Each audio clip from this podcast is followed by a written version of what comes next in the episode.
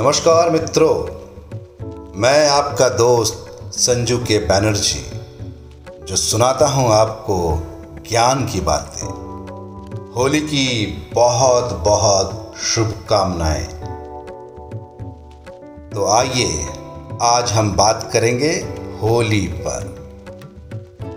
हो सकता है अगले 2-4 दिन आप कहीं रास्ते में जा रहे हो और अचानक से सनसनाता हुआ पानी का गुब्बारा या रंग की धार आप पर आ गिरे, तो आप गुस्सा ना हो और ना ही उन बच्चों को डांटे, बल्कि खुद को भाग्यशाली समझे कि आपको उन नन्हे हाथों ने चुना है जो हमारी संस्कृति को जिंदा रखे हुए है और जो उत्सव को जिंदा रखे हुए हैं।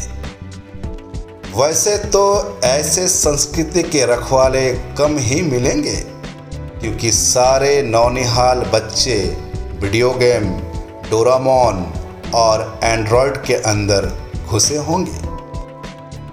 कृपया उन संस्कृति को जीवित रखने वाले बच्चों को डराकर, धमकाकर, मारपीट कर या गाली गलौज देकर हतोत्साहित ना करें। यदि आप किसी राह से गुजर रहे हो और उन बच्चों ने आप पर रंग डाल दिया, तो आप भी उनके साथ में रंगमय हो जाइए और वहाँ से चुपके से निकल जाइए, और हो सके तो एक मीठी मुस्कान के साथ निकले।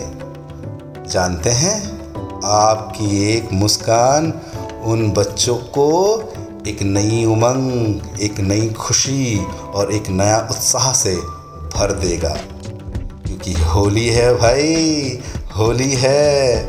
बुरा ना मानो, होली है।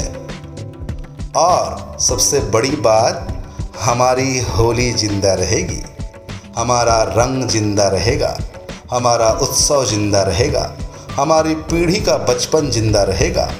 दोस्तों, जहाँ भी आपको बच्चे रंग खेलते हुए दिखे, तो आप भी हो जाइए रंग में और खेल लीजिए होली, क्योंकि होली है भाई, होली है।